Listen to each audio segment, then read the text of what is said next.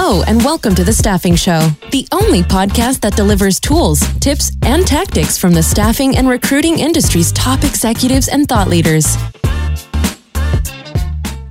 This episode is brought to you by Staffing Referrals, the only automated referral management platform chosen by smart staffing firms. Tired of wasting money on traditional job boards? Sick of reminding recruiters about promoting your referral program? Wish you could eliminate admin work spent tracking referrals and scheduling interviews? That's where Staffing Referrals comes in. Imagine transforming your entire talent pool into digital recruiters on behalf of your company. Think about how happy you'll make your team by eliminating wasted time spent tracking referrals and scheduling interviews. There's a reason that Staffing Referrals is one of the fastest growing software platforms in our industry. It's because staffing executives want to scale faster by automating recruiting processes. It's because with staffing referrals, you can actually see an ROI. And it's because our world is now more digital than ever, and your candidates expect you to keep up. Don't get passed by the competition. Stop missing referrals and start recruiting smarter. Get staffing referrals and improve your tech stack today.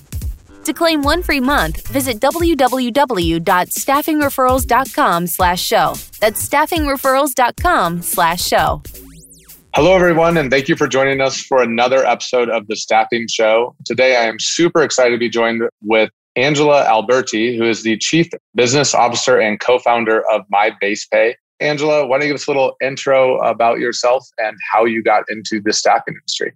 Hey, David, I'm really excited to be on the show today. I've heard some of the podcasts, and it's an honor to be able to share this platform with you. And I think my story of how I found myself within the staffing industry is probably consistent with 99% of others. It's just an industry that finds you and sucks you in for the yeah. most part of your career because no one grows up and says, I'm going to be a recruiter or I'm going to be an account manager. I'm going to try to figure out how to run through the complexities of human capital. It really lands on your plate. And that's exactly how it happened with me. When I graduated school over 10 years ago, I went in through, there's an easy point of entry when it comes to staffing and recruiting. I don't think that that's anything new for anyone. And I found a gig at a staffing agency. I was going business to business, dropping off bags of cookies, trying to get myself settled into an account manager role. And I was terrible at it. In fact, the only job that I've been let go of.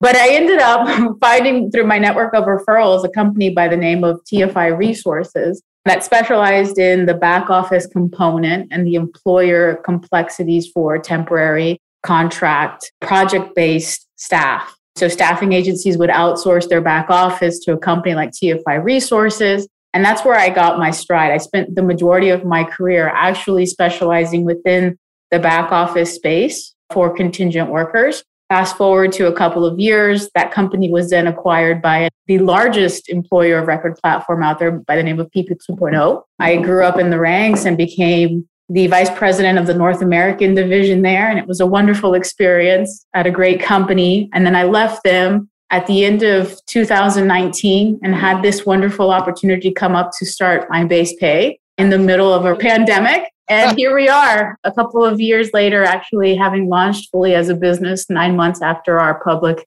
inception. So it's been an interesting ride. That is incredible. And I love that your career started with, all right, well, it didn't make it to this role, but let's keep going. There you go. That's, right. That's hilarious. myBasePay looks like a really interesting platform. I know your tagline is that you're a contingent workforce platform that puts talent first. Why don't you tell me a little bit about kind of what problem myBasePay solves for your customers? So I think it's a matter of defining the customer, right? Really, our customer comes down to anyone who places people on a temporary basis. A large part of that is the staffing and recruiting industry. The one differentiator that I feel that our platform offers is right from the tagline that you read it's placing the contingent talent first. So if we look at the temporary work sector, as you probably know, it's been on the rise for the last several decades. Ever since the recession of 2008, it's been steadily increasing. And we're now finding ourselves in this really interesting pivotal time where the pandemic has almost increased the need or the anticipation of what is going to be the contractor work segment. So some studies indicate that one out of every two workers in America within the next five years is going to be a contingent worker. So those that have a defined set length of time. And this could be attributed to a multitude of things. It's maybe what the pandemic has done to shift the mindset and the priorities behind the worker and what they want to fulfill in their life. It's also that flexibility and that skill based hiring that a lot of these enterprise organizations are demanding for. But it's right in line with what myBasePay does. And it's prioritizing the experience for that temporary wage worker because let's be honest, they often, and I've said this before, they often get treated as second class workers. So we wanted to change the notion on that while providing some of the benefits that many different sized organizations don't necessarily have the bandwidth and the infrastructure to oversee. So to have an ongoing temp and contract department, there's a considerable amount of time, investment, and more so than anything, the incalculable risk of liability that you have to extend to that type of workforce. And that's where a company like myBasePay comes in. We handle everything from the time that a temporary worker has been identified. So the onboarding, the timesheet collections, the timesheet chasing, the payroll, the benefits, the benefits offering, even the invoicing and the collections to the end client for the staffing agency. There's certainly a funding component to what we do. So it really is a turnkey solution for agencies out there that are looking to capitalize on this movement of temp and contract work. That's incredible. And it sounds like you've got a pretty full platform there. And kind of to get a little bit of a framework for that, all of our listeners in terms of how big you guys are and what's going on. Why don't you tell a little bit about kind of the size and growth of your software company? We are babies. We just launched as of March of this year. Like I mentioned earlier, I was in a position, just personally speaking, I left at what was the height of my career at a very large company because I kind of went through this trip in Central America and I was like, what the heck am I doing with my life? And I'm in this unique position. And I just entirely walked away and I was like, I'm going to try to be a stay at home mom for a little while. And then I quickly realized that's never anything I want to do. I'm supposed to be in the world of work because I was suddenly found myself being a stay at home mom, left my career in the middle of a pandemic. This opportunity rolled around. I remember my mom saying, No, no, no, don't do it. Go back, go back to the big company. And my husband's like, You got to do it. So we did it. And we launched and started creating the framework of what is the platform. I want to say like 30 days after the pandemic started. So, what an interesting time to try to launch a new business when it feels like we're going through an apocalyptic time, like it was for so many of us in the height of 2020. But we went ahead and we built the blueprint behind our tech platform and the infrastructure and the operational oversight in most of what was 2020 and some of the first quarter of 2021. We launched as a business officially in March of 2021. Since then, we've been very fortunate to have a lot of growth, most of which has been organic because we haven't really devoted much of a budget to marketing. So it's been maybe 42 different agencies that have set up to utilize our platform. We have several hundred contractors within our system all over the United States, in parts of APAC, Canada, Latin America, and some that have had the opportunity to go through our system in Europe. And we are currently pushing at a run rate of about 29 million in revenue for our business. And that's not considering what lies ahead before we hit that official one year mark. So it's been one heck of a ride.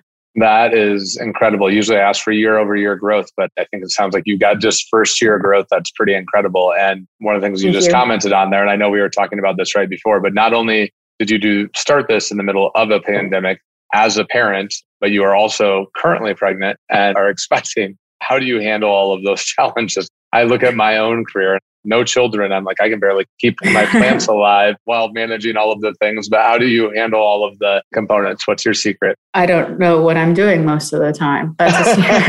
But, you know, I just think it's just one step at a time. I found out I was pregnant with our second baby the month that we went public in terms of the market. So my pregnancy is right in line with how long we've launched as a business. And I think what makes a very big difference, and this is for women everywhere, is being able to have a strong support system, both personally and professionally. This happened to be a pregnancy where I was really not feeling good for like the first half of the pregnancy. So we have a really strong team environment that was conducive and understanding to that.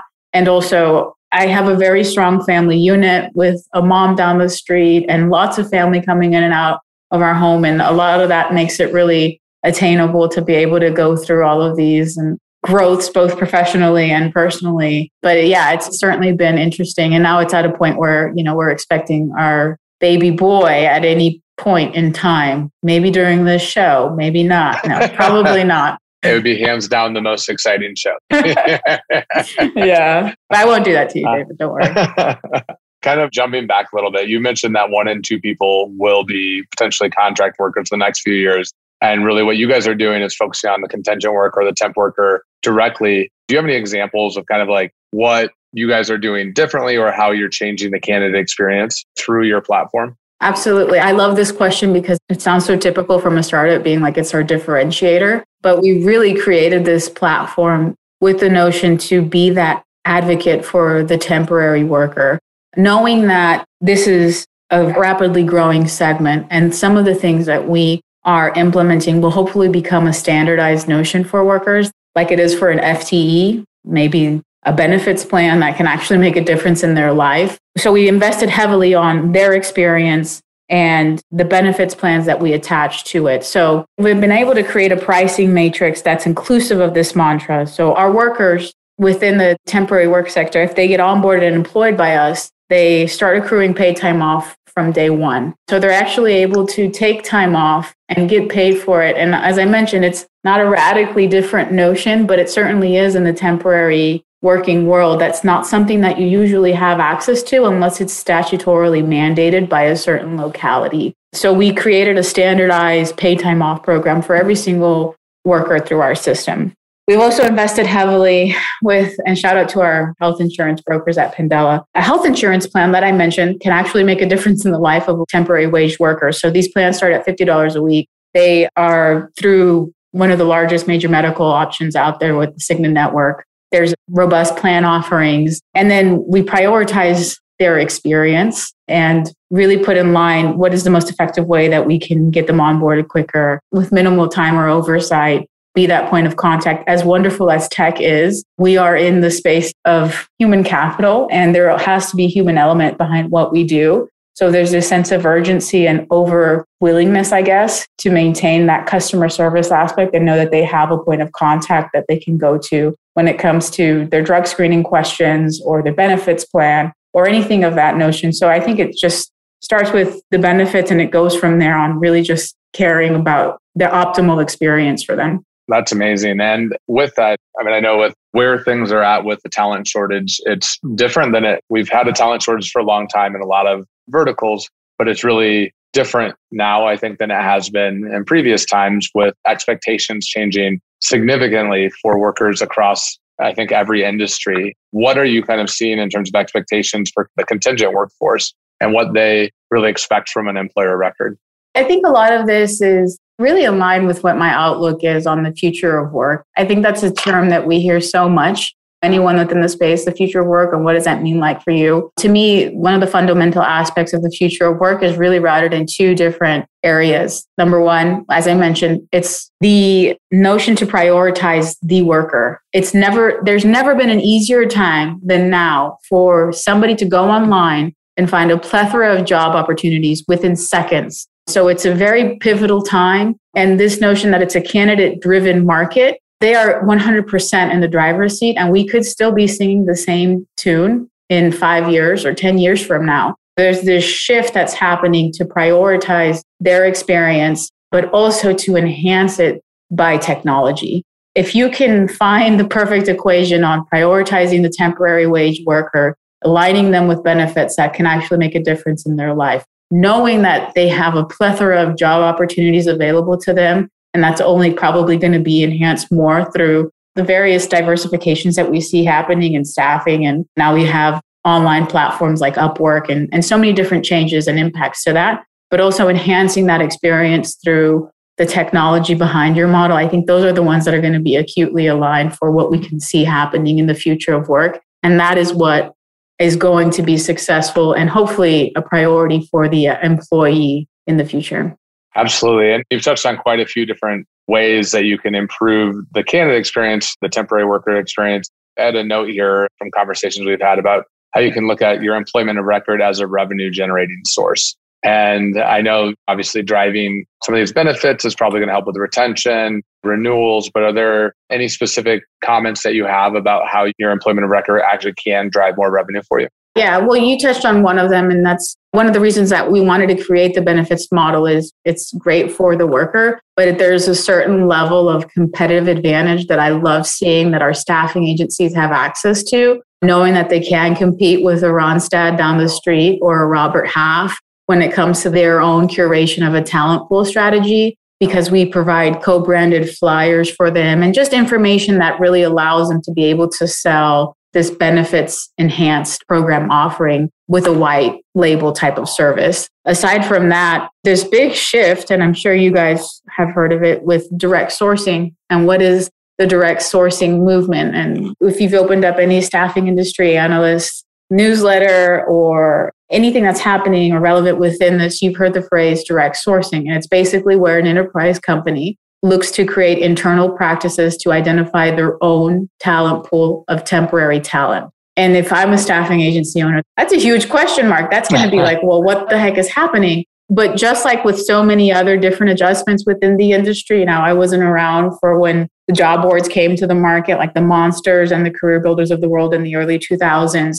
But then you look at the VMS and the MSP impact in 2008 and 2005 and how they've constantly had to pivot and readjust themselves. And now there's certain rumblings of direct sourcing and what is automation going to do to the recruiting industry. This is going to be another area for them to evolve from and really look to create another revenue stream through a potential employer of record platform. So they can go to their client and be a managed direct sourcing platform with an EOR arm that allows them to basically payroll an existing arm of internally identified candidates and have that other added revenue stream. So that's just one example, along with the benefits that we look to be beyond just an EOR, but what can we really help do for our staffing agencies as we're evolving into this rapidly changing world of work yeah, that's great. And actually, that's the next topic I was going to bring up was the direct sourcing side of things. And I think you brought up a few kind of best practices there. But do you have any specific stories, use cases for direct sourcing,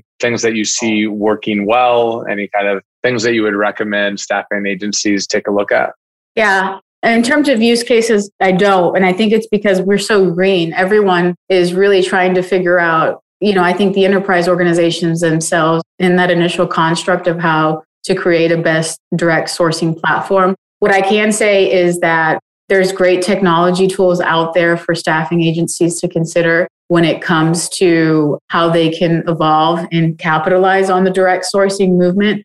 I think it's kind of segmented into three different areas. One of them we already discussed the employer of record arm. Say if you're a staffing agency, you already have a temporary wage worker base but you want to protect your burdens. For example, maybe you were in the white collar sector, but you have a client that has light industrial needs on the direct sourcing front. You can utilize an employer of record as a third party to protect and limit your liability while still taking advantage of that line of business. The second part would be what can you do to help lend some consulting oversight when it comes to curation strategies that your client will be needing on the direct sourcing front? Essentially, at the end of the day, it's almost an element of teaching them what has helped you be successful. It's also knowing that no matter, regardless of how successful a direct sourcing platform is going to be, you're never going to be able to fill 100% of the roles that you have. In fact, the enterprise is probably only going to be able to fill the ones that are easiest to fill. So if you can create a strategy to align whatever your specialization is around those harder to fill roles,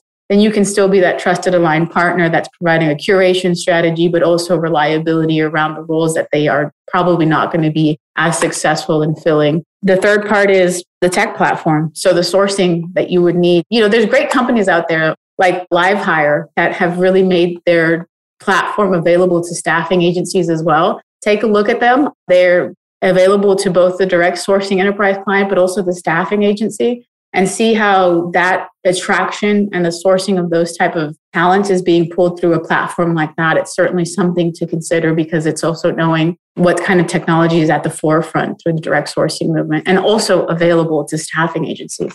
It is amazing to me to think talk to a lot of staffing agency owners who are looking at their database and saying yeah we've got this database of 150000 candidates And yet, all of our candidates that we are placing right now are coming from job boards that we sourced in the last three weeks. And it's like, why are you not using the, you might be able to fill most of the positions you have with the network you've currently built over the years. So it's kind of a, I yeah, always see it as like a, yeah, using the assets you have within your company already. One other really cool thing about myBasePay and kind of what you've already done, Angela, in such a short time as well, is I know you're recently featured in Forbes and also that you at the SIA conference, was this at Gigi? Yeah. The Shark, Gigi. where they had the Shark Tank startup competition. I know that you guys got the Shark Tank startup of the year at SIA's conference. And I would just love to know, like, why do you think you won that and what was the premise behind it? I think a large part of why we even got the nomination was just because of the growth that we have seen and we've been able to evidence for. They were probably thinking, I remember I did the submission for the competition. This company's been around for six months and they have yeah. rapidly grown. We have got to see what they are about. We ended up winning the audience favorite that day. So we actually didn't take the award that's judged by the Sharks, but it was pretty cool to see that we were voted the audience favorite and I think that we were able to get that recognition because number one, as we mentioned, the amount of growth that we've had in so quickly of a time frame. Number two, it's really lending ourselves during the presentation to be the advocate for the contingent worker, the one that recognizes the need and the demand for the market in this candidate driven market to, say we want to represent them. We don't want to just look at cost cutting saving measures for the enterprise client we want to be the one that's actually going to be successful to lend itself to a successful contingent workforce management program that can optimize retention, loyalty, and productivity because of an enhanced worker experience. And thirdly, I think what really helped us that day was talking about the makeup of our team. I mean, we come from all different kinds of walks of life. I mean, we're minority, we're majority female. I was maybe it helped, maybe it didn't, but I was seven months pregnant on that stage talking about myBasePay. We're veteran led. And these are all things that we really prioritize on the makeup of our team. It's just hopefully being a representation of so many different walks of life that we feel really is true. We've been staffing agency owners reading through 40 page MSP contracts. We've been independent contractors on 45 day payment terms. We've been payroll processors talking to a temporary wage worker who, you know, it's a very delicate conversation to say you don't have any PTO, take pay time off and try to find the way to make ends meet during Thanksgiving or Christmas. So we've seen it and we're about it and we hope to represent that. And I think that really helped win some level of recognition that day. That's incredible. It sounds like you kind of have a good finger on the pulse of what the temp workers need and how to make their lives a little bit better. I mean, I know we've talked about a few of the major trends in staffing, kind of the shift to contingent or contract, a lot of online staffing and the direct sourcing. When you kind of zoom all the way out and look at where you see staffing and kind of HR going in the next three to five years, what do you think is going to change? What do you think is going to stay the same? Well, I think that's a great question. That's going to let me sit back and ponder on that. I think that HR, and I don't want to be the boogeyman in the room, HR and compliance is going to have to prepare itself for perhaps a more rigid structure under what we can expect to see perhaps change with the current administration. And also in recognizing that we are now dealing with a globalized workforce. So if you need to payroll somebody in India, how the heck are you going to do that and stay compliant or really lend itself to this, not to beat a dead horse because everyone talks about it, but work from home lifestyle? So there's going to be a lot of preparatory measures needed from a compliance oversight and a cultural oversight to not be an inhibitor to what is happening at a global remote working world level. And secondly, it's capitalizing on the technology that's going to enhance that process for HR professionals and for staffing professionals. Like I mentioned earlier, it feels like AI and automation have somehow, and you probably know this, there's this level of notoriety that kind of takes with it with the staffing industry in general. It's like this boogeyman that is going to replace and extinct what hmm. is the recruiter. But it's not the case at all. We can actually look to enhance and make their lives so much easier and eliminate redundant processes and let them actually build this rapport and human element to what they're doing in so many different ways. And that's what I feel like are going to be the two major areas that we can look to see and really prepare for. Not to mention knowing that there's 10 million job openings out there and there's an unemployment rate that continues to go down. And what are you going to be doing to position your company from the great resignation and start applying the great retention strategy to your organization. That. Yeah, that actually leads me into the next comment is I saw a note about the inventory, candidate inventory in the age of online marketplaces and how you're sourcing, where you're sourcing from. Are there any mm-hmm. specific trends that you've seen to make sure that you do have the candidate inventory in place? It could be going back to direct sourcing, but is there anything related to that that you think you'd like to comment on?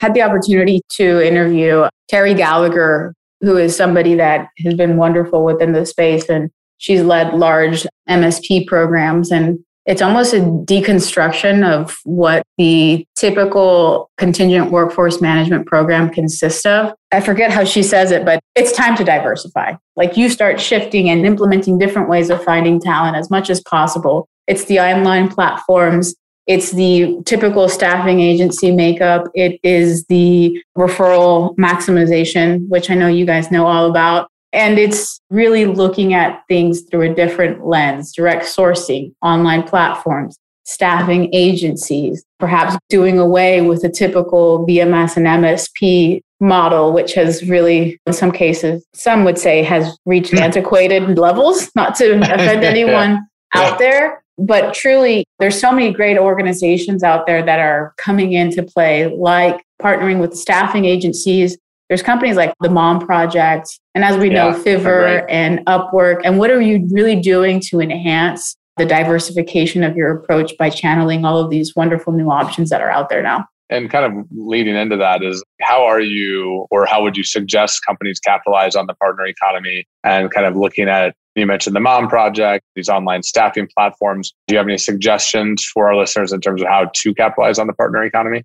Ah, so yeah, the partner economy is something a little bit different, and it's not just a way to tap into various platforms or perhaps avenues of talent identification, but it's something that we coined as a way for staffing agencies to actually work with one another when it comes to filling requisitions. So many times, like you are given a requisition that you don't have a specialty in, or you don't necessarily have the priority or needs or skill set or expertise to fill for, but you may know somebody that does. And it really is tying requisition owner to candidate owner into one mix so that you can absolutely capitalize on what is at the end of the day satisfying the client and filling the role. So we created, and it's still in its very early pilot phases, what is called the marketplace. We have so many different agencies that are utilizing our platform and being able to facilitate the orders or the roles that they need assistance with and tying them to other agencies that have a specialization in that space so that they can put more people to work. I love it. And so, with that, I'm going to go ahead and jump into kind of the personal set of questions here, learn a little bit more about you and how you got to where you are. And one question that I've actually heard you ask, I don't know if you've answered it. I've not been able to listen to all your podcasts, but what is the worst job you've ever had? What is the worst job that I've ever had? Probably that staffing agency job for nine months when I graduated college. It was terrible. You know, I was going door to door and trying to figure out my way professionally. But isn't that funny that now that I'm in this space, I think everything that you line up for is for a reason. So I'm grateful for it. But I was pretty terrible at it too, I think. it is funny. I feel like some of the times when you feel like you're in the worst spot, it's frequently where you're learning the most about yourself and where you want to go next. So that's, that's great. What advice do you wish you were given before entering this industry? Wow, that's a good question. What advice do I wish I was given before entering this industry? I would say that there has to be a level of compassion and empathy into what you're doing. We are in an industry that is so focused on the bottom line. And so oftentimes we find ourselves in this golden handcuff situation because I think there's this misconception that staffing industry makes just so much money. I mean, if you look at what is the takeaway on all of the work that has to go into identifying candidates, it's not a very lucrative or profitable business. It can be, certainly, but I've seen it so driven off of margin and what is the ultimate bottom line. My advice to myself would be just ring true to the compassion and empathy of the people that you're placing out there and the people that you're trying to help that are placing those same people and that'll be the ultimate guide to success i think if you're doing the right thing for the right people with the worker in mind, with all parties that are involved, you can truly find success in this world. I absolutely love that. In the last five years, what new belief, behavior, or habit has most improved your life?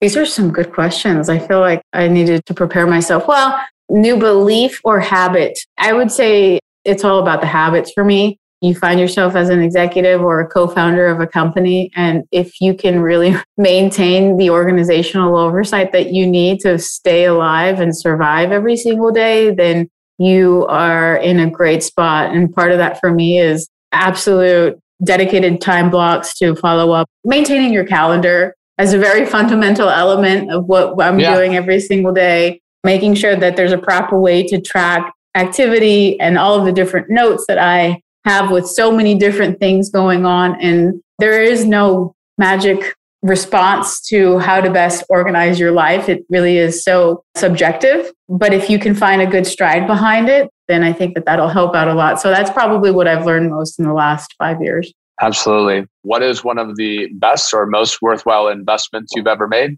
Could be an investment of money, time, energy, etc. The most worthwhile investment I have ever made is the time in my marriage.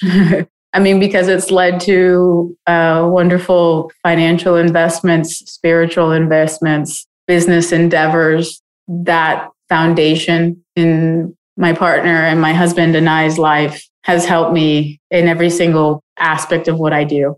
That is wonderful. That's a good Thank answer. You. Yeah. the better. I mean, we're in a startup and I have a baby on the way, right? So is your husband working side by side with you in it? No, no. My husband is in real estate. So okay. he's got properties and commercial buildings and all kinds of things happening in his world right now. He's there as a moral support, I guess you could say. He definitely great. has uh, been there, at least this year. awesome. What is the book or books you've given most as a gift and why?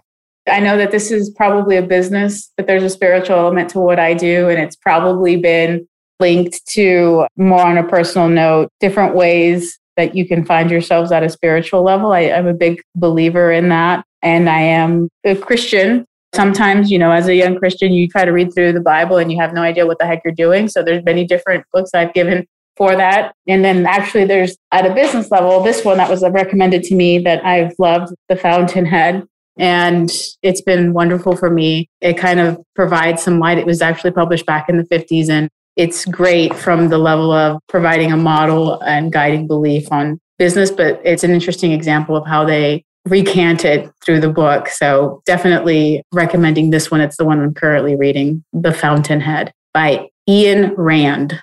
Awesome. Last question. What is an unusual habit or absurd thing that you love?